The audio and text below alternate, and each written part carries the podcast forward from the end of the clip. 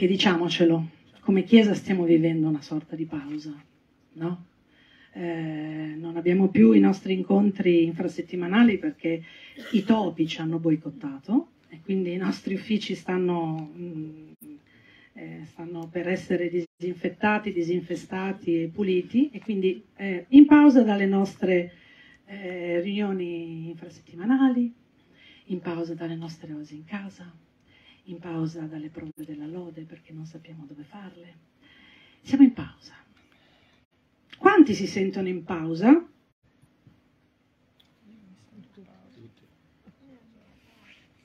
E oggi vi voglio parlare della pausa. Perché la pausa è necessaria, no? Ci sta, la pausa è necessaria, il fermarsi è fondamentale.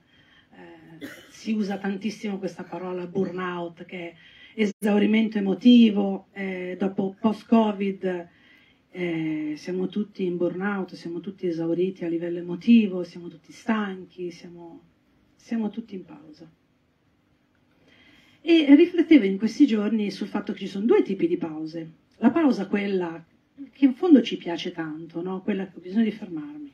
No, io ho proprio bisogno di fermarmi e di riposarmi, eh, di andare in giro, di... Eh, ho bisogno, ho bisogno. E poi c'è la pausa di cui vi voglio parlare quella pausa che è nel cuore di Dio, che ha un nome bellissimo, che ha un nome, mm, ha, ha questo suono bellissimo, che è Sela. Sapete, questa pausa la troviamo nei salmi, sicuramente vi sarà capitato, nelle nuove versioni c'è scritto proprio pausa, brutalmente. Però nel, nell'origine, nell'originale, il, quella pausa era Sela, ed era, i salmi sono, delle, sono, dei pezzi musicali, quindi venivano suonati, quella era una pausa in cui gli strumenti si fermavano, in cui i, i cantori smettevano di cantare, ehm, però questo sela è una pausa che ha un obiettivo, questa sela è una pausa che ha un significato. Non è mi fermo e non faccio niente, ma mi fermo e rifletto mi fermo e penso, mi fermo e capisco. Le pause nel cuore di Dio del mi fermo e non faccio niente o faccio tutt'altro non sono contemplate. Ti puoi fermare, ma non puoi fare una pausa, puoi fare una sela. Cosa vuol dire? Mi fermo per. Perché spesso noi ci fermiamo Um, sto parlando a una chiesa fondamentalmente, no?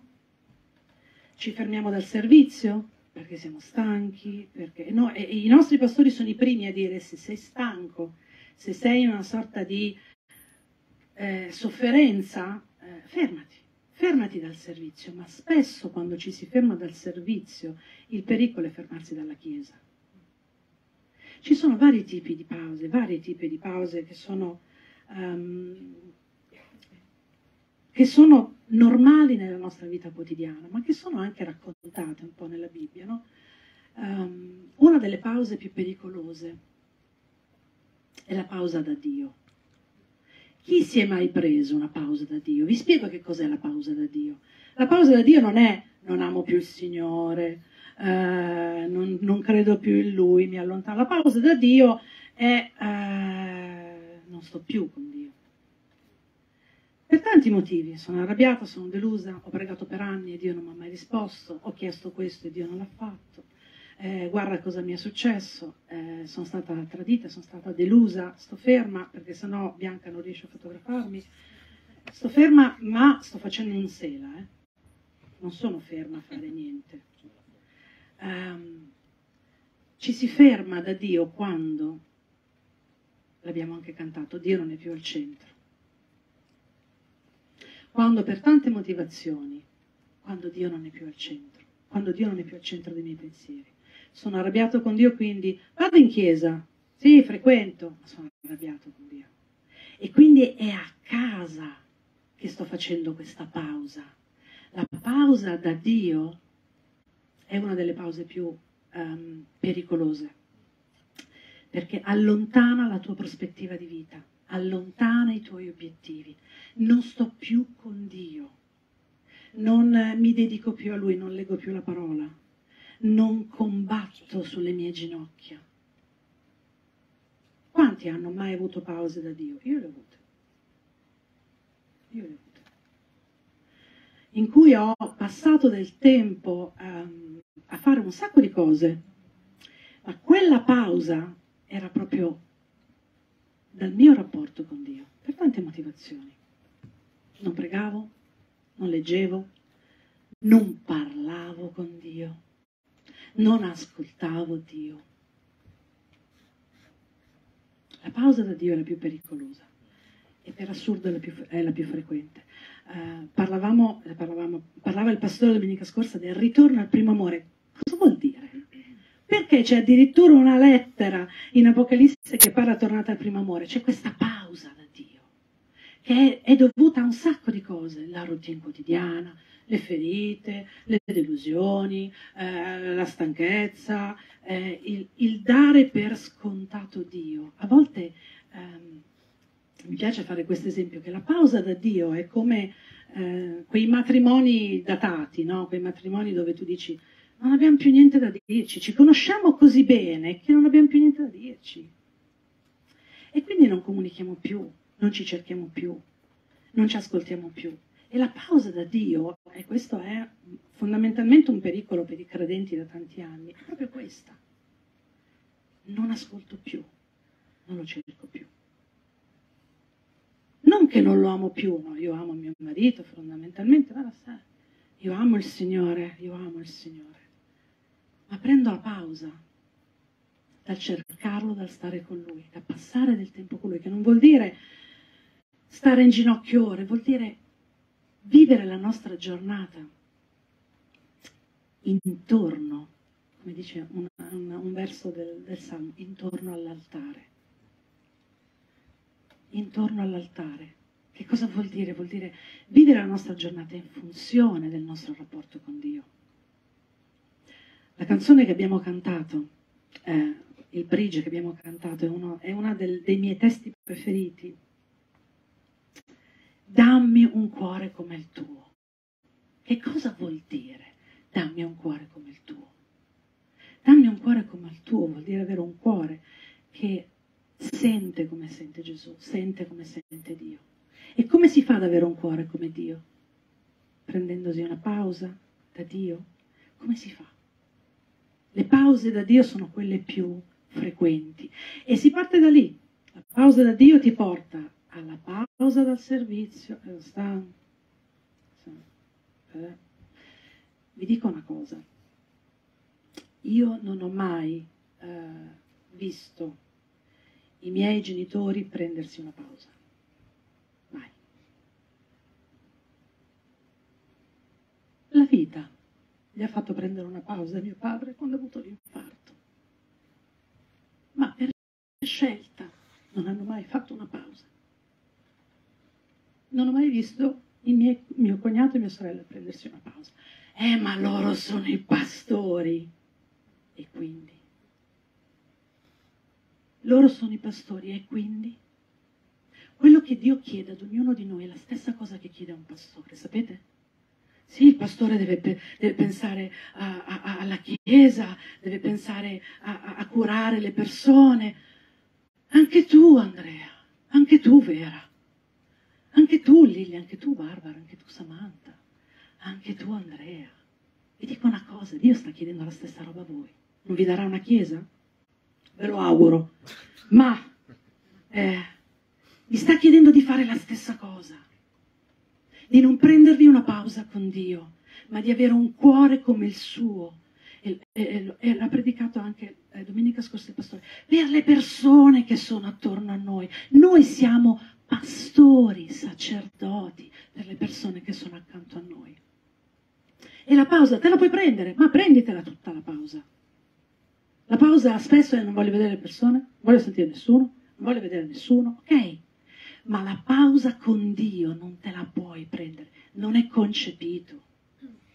Non è possibile perché sapete, c'era un, un, un libro che diceva che la, la nostra relazione con Dio è come entrare sotto la coperta di Dio e questa coperta ci protegge e ci copre. E quando tu invece decidi di uscire dalla relazione con Dio, esci da questa coperta, sei scoperto, sei scoperto. E se noi crediamo che c'è un Dio, crediamo anche che c'è quell'altro. E posso assicurarvi che nel momento in cui prendi una pausa da Dio, quell'altro schiaccia play. Ve lo assicuro. E il play di quell'altro, del nostro nemico delle nostre anime, non è un gioco. E spesso il play del nostro nemico arriva a segno. Perché siamo fuori da quella coperta, siamo fuori dalla nostra relazione con Dio. Il play del nemico arriva a segno se non sei sotto la coperta di Dio. E il play del nemico che arriva a segno fa male, ferisce, distrugge, rompe, spezza. Puoi prenderti tutte le pause che vuoi, ma non da Dio. Non da Dio. Perché la pausa da Dio fa male. Fa male. Pausa da Dio ti porta alla pausa del servizio, la pausa dalla tua chiamata. La pausa dalla tua chiamata. C'è questa storia in secondo Samuele 11.1. Davide era un re di guerra, un re che eh, era chiamato a combattere. La sua chiamata era una chiamata alla guerra.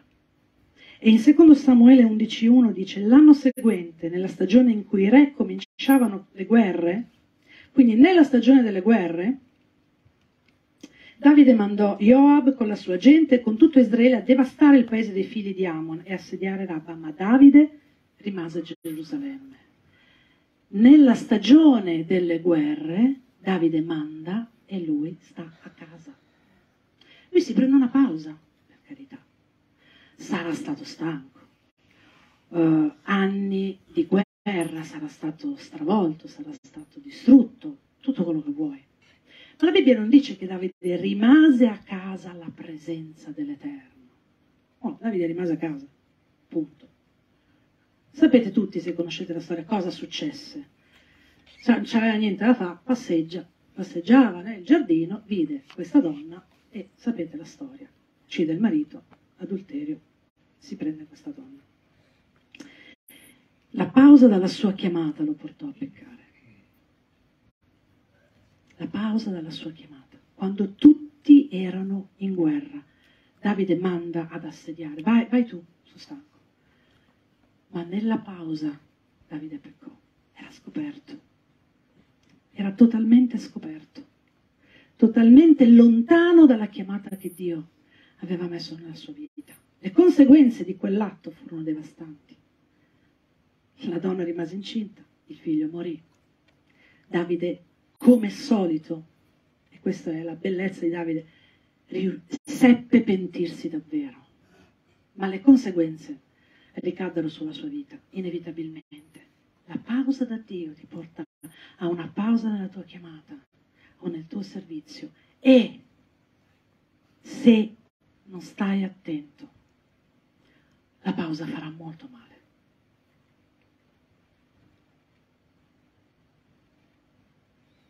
Puoi essere in pausa,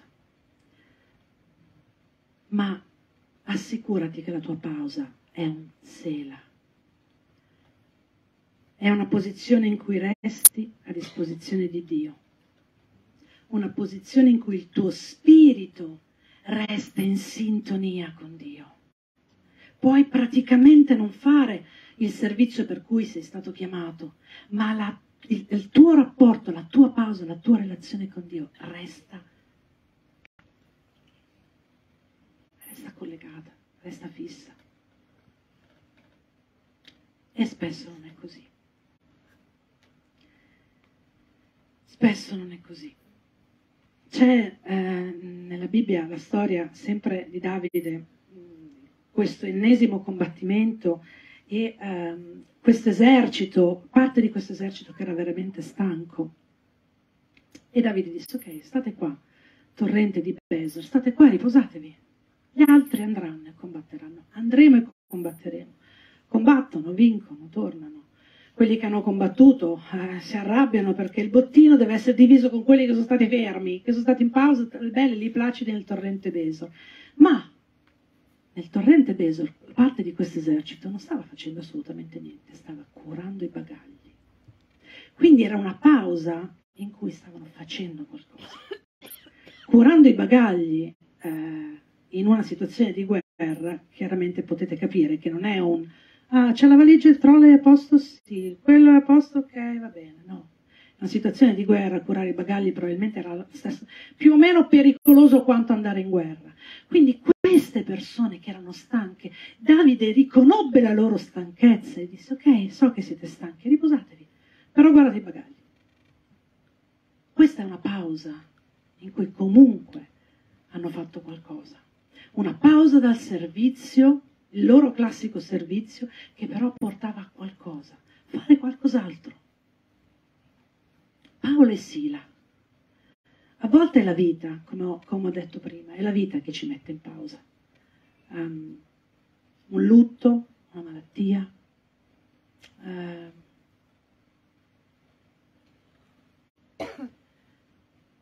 Ditemi qualche cos'altro che la vita può fare per metterci in pausa. Lutto, malattia, qualcosa che non dipende da noi. Perdita di lavoro. Un grande dispiacere. Un grande dispiacere. Un incidente. Un incidente. Difficoltà a lavoro. L'abbandono. L'abbandono la mancanza di un locale.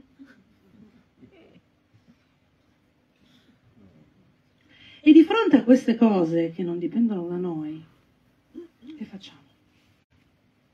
Che facciamo?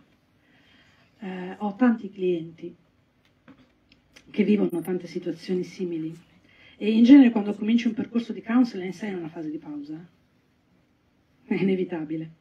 Una pausa e, e un la, la frase classica è non ce la faccio, non ci riesco, non posso e quindi resto in quella situazione. Resto in quella situazione, mi piango addosso, non ce la faccio, non ci riesco, non posso.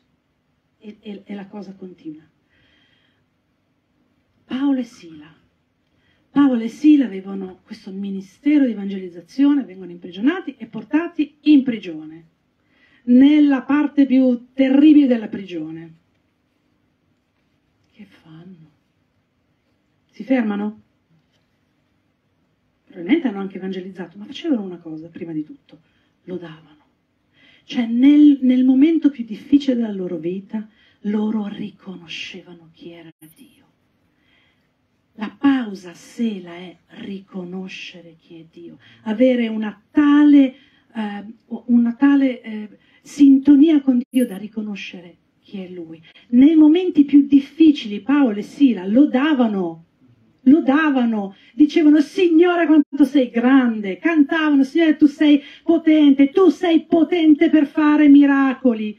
Non so quanto siano stati, lo dice la Bibbia quanto siano stati lì dentro, non lo so quanto siano stati, non penso che ne siano stati un giornino, eh. Allora hanno continuato.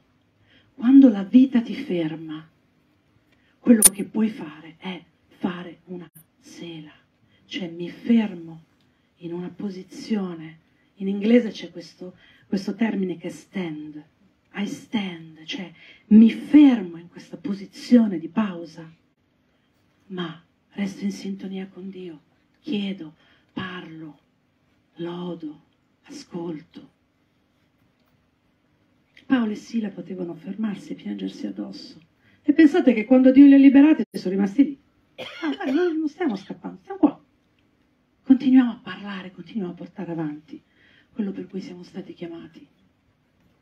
Pausa dalla vita, ma hanno continuato a non essere in pausa nella loro relazione con Dio.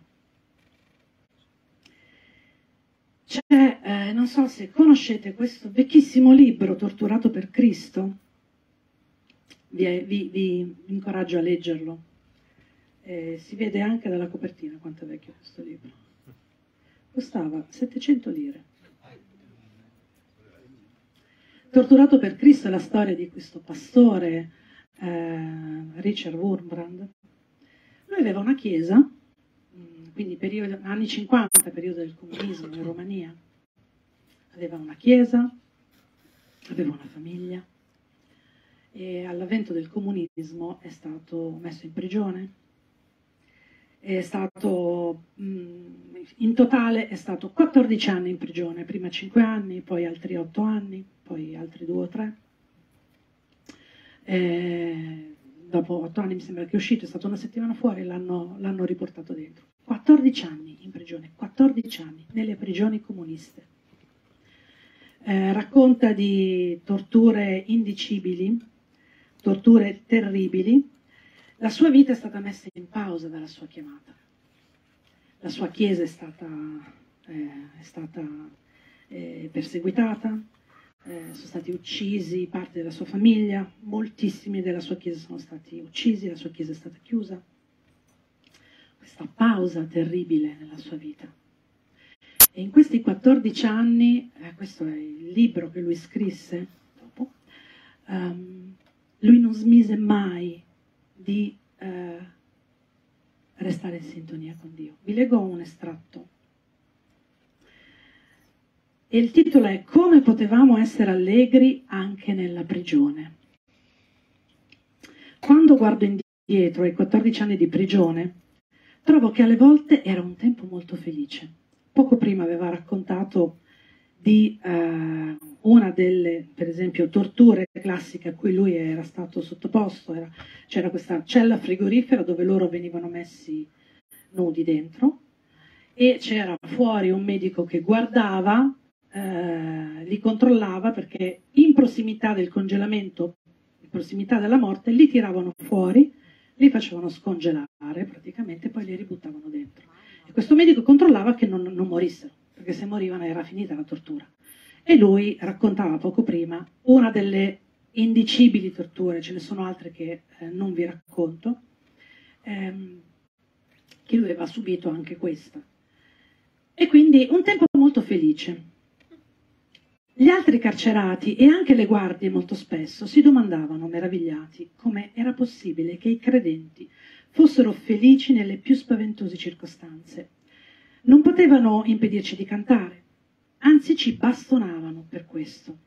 Immagino che l'usignolo canterebbe anche se sapesse che al termine del suo canto verrà ucciso per averlo fatto.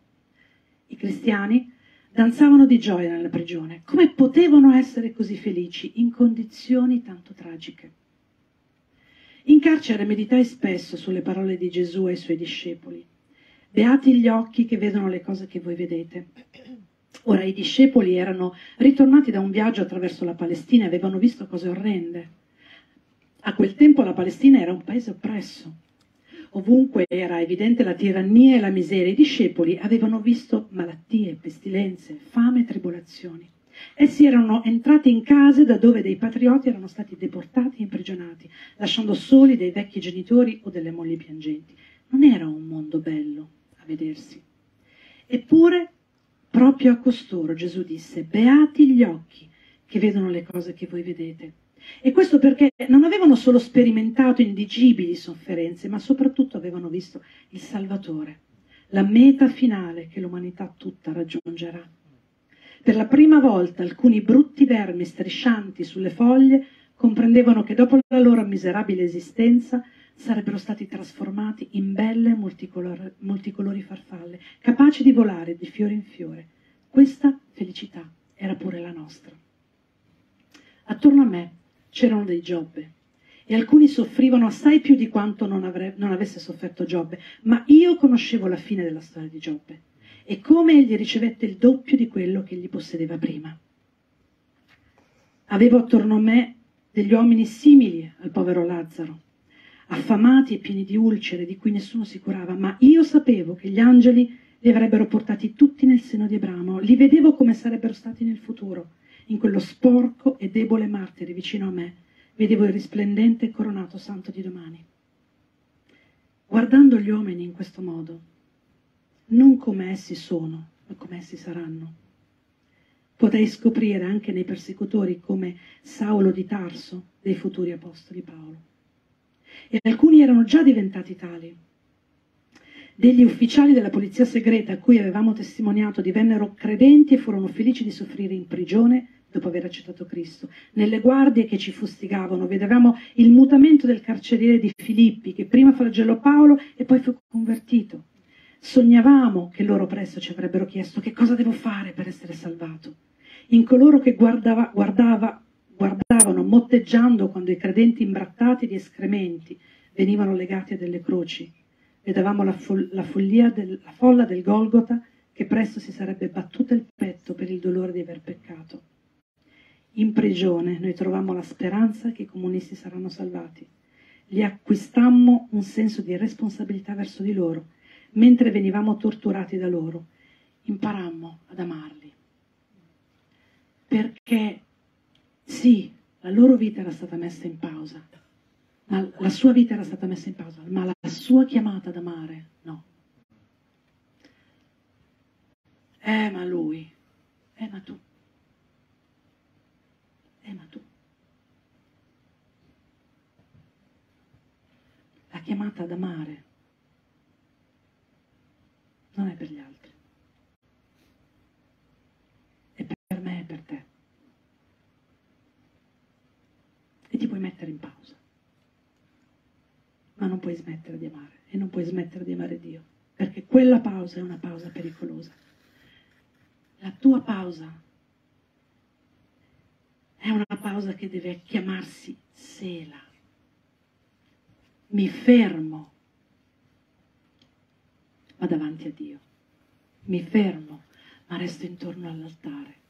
Mi fermo, ma continuo il mio rapporto con Dio. Mi fermo, ascolto quello che Dio vuole. Rifletto, ricordo Salmo 84. È il tipico esempio di, un, di, di come Dio concepisce un sela. E dice, oh quanto sono amabili le tue dimore, Signore degli eserciti. L'anima mia langue e viene meno, sospirando i cortigli del Signore. Il mio cuore, la mia carne mandano grida di gioia al Dio vivente. Anche il passero trova una casa e la rondine un nido dove posare i suoi piccini presso i tuoi altari, o Signore degli eserciti, Re mio, Dio mio. Beati quelli che abitano nella tua casa e ti lodano sempre. Sela. Qua c'è scritto pausa. Sela, ok. Cosa vuol dire? Mi fermo e rifletto su quello che ho appena detto. E rifletto su quello che ho appena detto. E riflettiamo. Quanto sono amabili le tue dimore, Signore degli eserciti. L'anima mia langua e viene meno, sospirando ai cortili del Signore, mi fermo e, e, e mi chiedo, ma veramente? Ma veramente la mia anima desidera così tanto stare alla presenza di Dio? Punto di domanda. Sono in quella pausa in cui mi chiedo, mamma mia Signore, quanto voglio stare davanti alla tua presenza. O sono in quella pausa in cui scrollo Instagram, Facebook e guardo le serie su Netflix.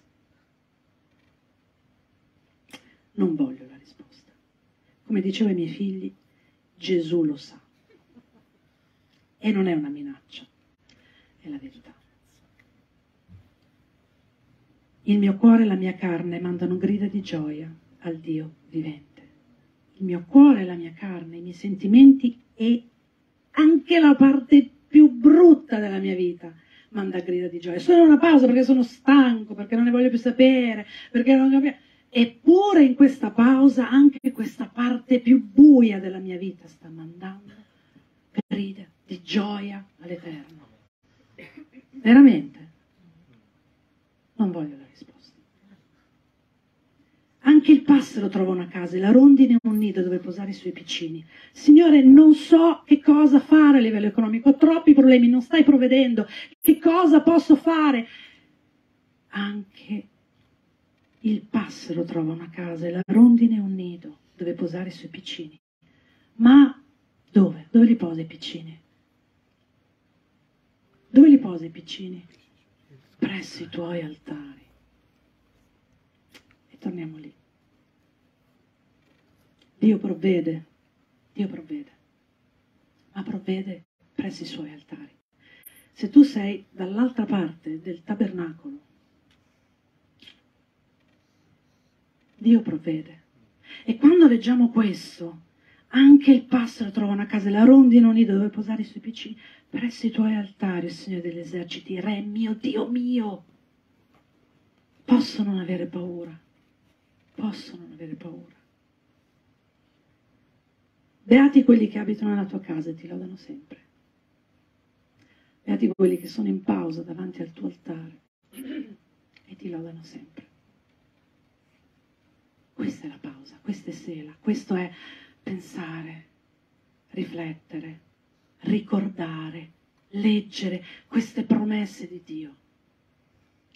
Guardate come cambia subito dopo questa pausa. Beati quelli che trovano in te la loro forza, che hanno a cuore le vie del santuario. Quando attraversano la valle di Baca, la valle di Baca è una valle di lamento, una valle di pianto, essi la trasformano in luogo di fonti e la pioggia d'autunno la ricopre di benedizioni. Lungo il cammino aumenta la loro forza e compaiono infine davanti a Dio in Sion.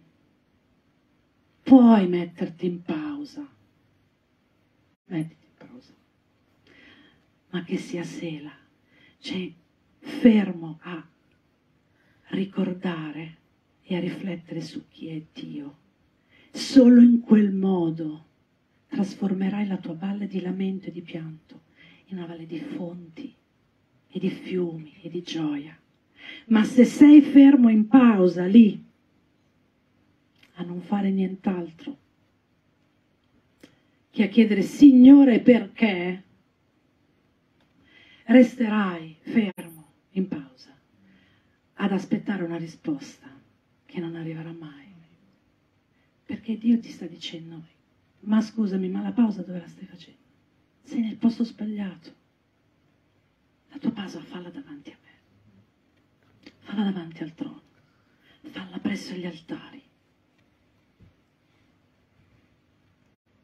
Non siamo stati chiamati per metterci in pausa. Siamo stati chiamati per rispondere sempre alla chiamata di Dio, che può essere, ok, non guidi più la lode, ma parli ai tuoi vicini del Signore. Ok, non fai più la monitrice della Chiesa Junior, ma ti chiamo a parlare di me ai tuoi colleghi di lavoro. Perché Dio pause non ne fa. Le pause di Gesù, ed è questo che io credo che dobbiamo imparare, le pause di Gesù, quando probabilmente non sopportava più le persone, perché uè, era uomo, eh? Tra i discepoli eh, e tra le persone aveva un bel bagaglio di relazioni pesanti sul, sulle spalle. Le pause di Gesù non erano vado a dormire, le pause di Gesù erano vado davanti al Padre. Le pause di Gesù erano, dov'è Gesù? Eh, sul monte a pregare, piena notte, mattino presto. Le pause di Gesù è vado davanti a papà. Chissà cosa gli diceva. Chissà cosa gli raccontava. Ma quelle erano le pause di, di, di Gesù. Quelle pause che servivano per ri, ritornare alla sua chiamata, tornare giù da questi tempi di preghiera e ricominciare. Da che cosa sei in pausa? Ci possono essere anche le pause, pause con le relazioni, pause nel tuo matrimonio, pause con le persone. E ti chiedo in questa pausa, dove in, in questa tua pausa, qual è la tua posizione?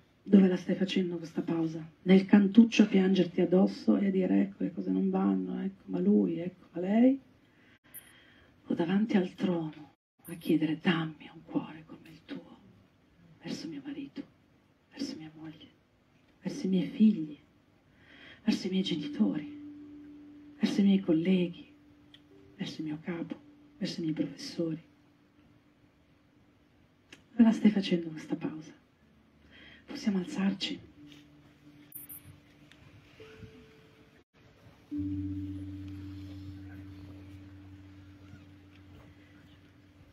Possiamo essere messi in pausa dalla nostra chiamata di genitori quando abbiamo dei figli disfunzionali e a volte ci viene voglia di abbandonarli e di non, essere, di non rispondere alla chiamata di genitori. Possiamo essere messi in pausa dalla nostra chiamata di coniugi, marito e moglie, e non riuscire a vedere nostro marito e nostra moglie come li vede Dio. Possiamo essere messi in pausa dalla nostra situazione di figli, in cui non riusciamo ad accettare minimamente quello che, che fanno i nostri genitori. Possiamo essere messi in pausa dalla dalla condizione di membri di chiesa in cui non siamo d'accordo minimamente con tutto quello che sta avvenendo nella nostra chiesa. Possiamo essere messi in pausa dalla situazione di amici. Quello mi ha fatto troppo male. Ma in tutte queste pause c'è la tua posizione e poi c'è la posizione di Dio. Quella che tu sei davanti al trono e chiedi, Signore,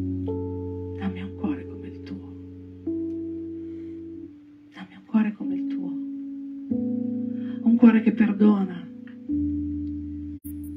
un cuore che va oltre, un cuore che ama.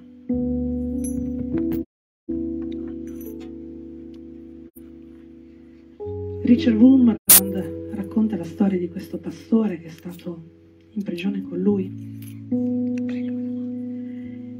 e che veniva bastonato eh, con dei pungoli elettrici, veniva bastonato, massacrato perché gli dicevano di eh, diventare un informatore, quindi di raccontare quello che i cristiani facevano nelle carceri e lui diceva non lo farò mai, non lo farò mai. E gli portarono il figlio e cominciarono a pestare il figlio davanti a questo pastore.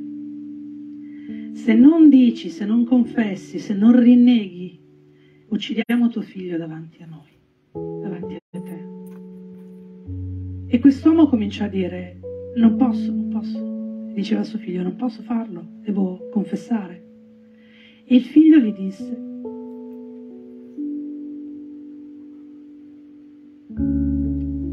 se tu lo fai,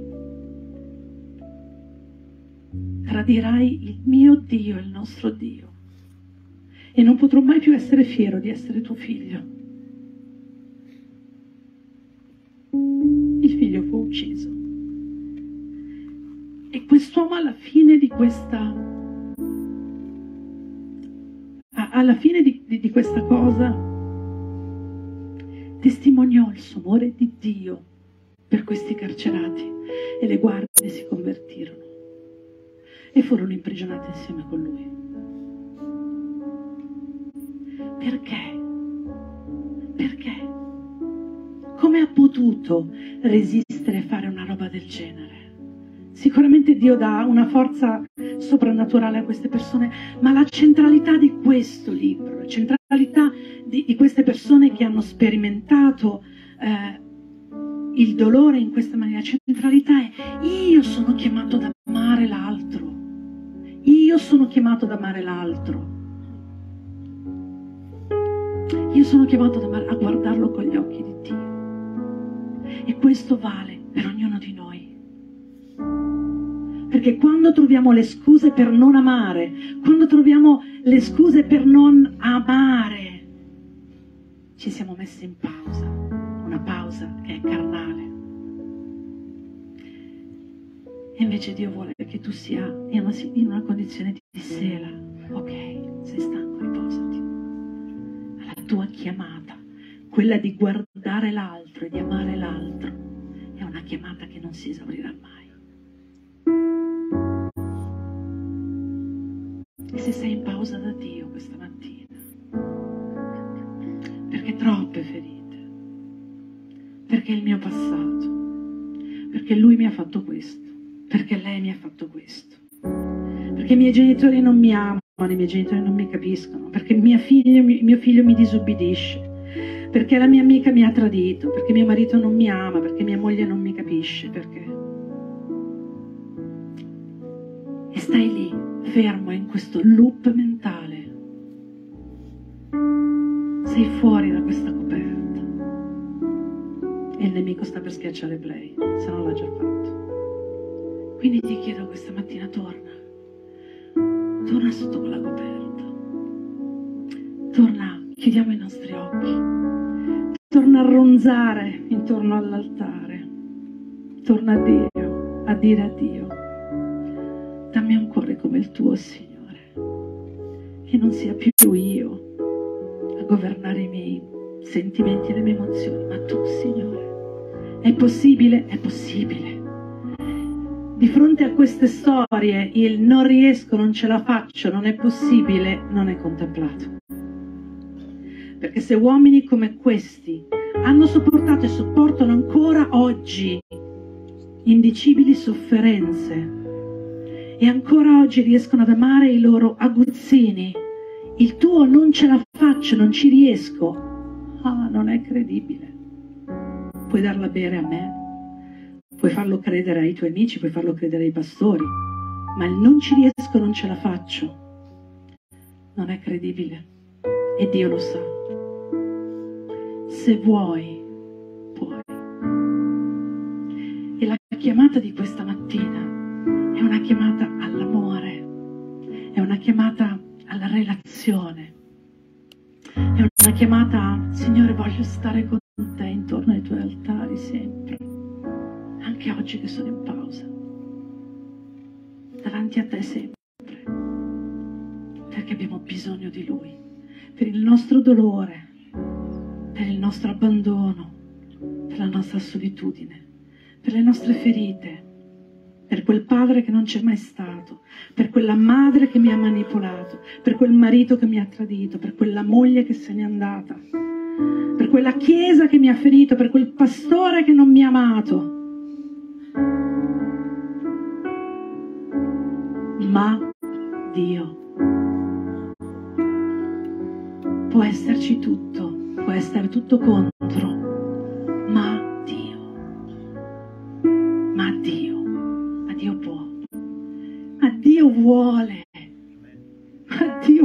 vuole, ma Dio vuole, solo se gli dici Signore, ok, esco dalla mia pausa e mi metto in sela a disposizione. Mi metto qua davanti a te e ascolto.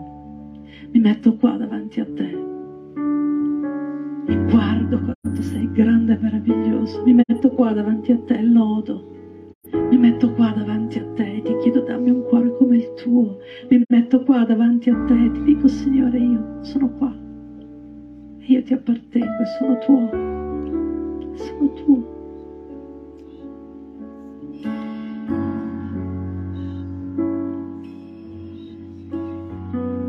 E lo so che scopri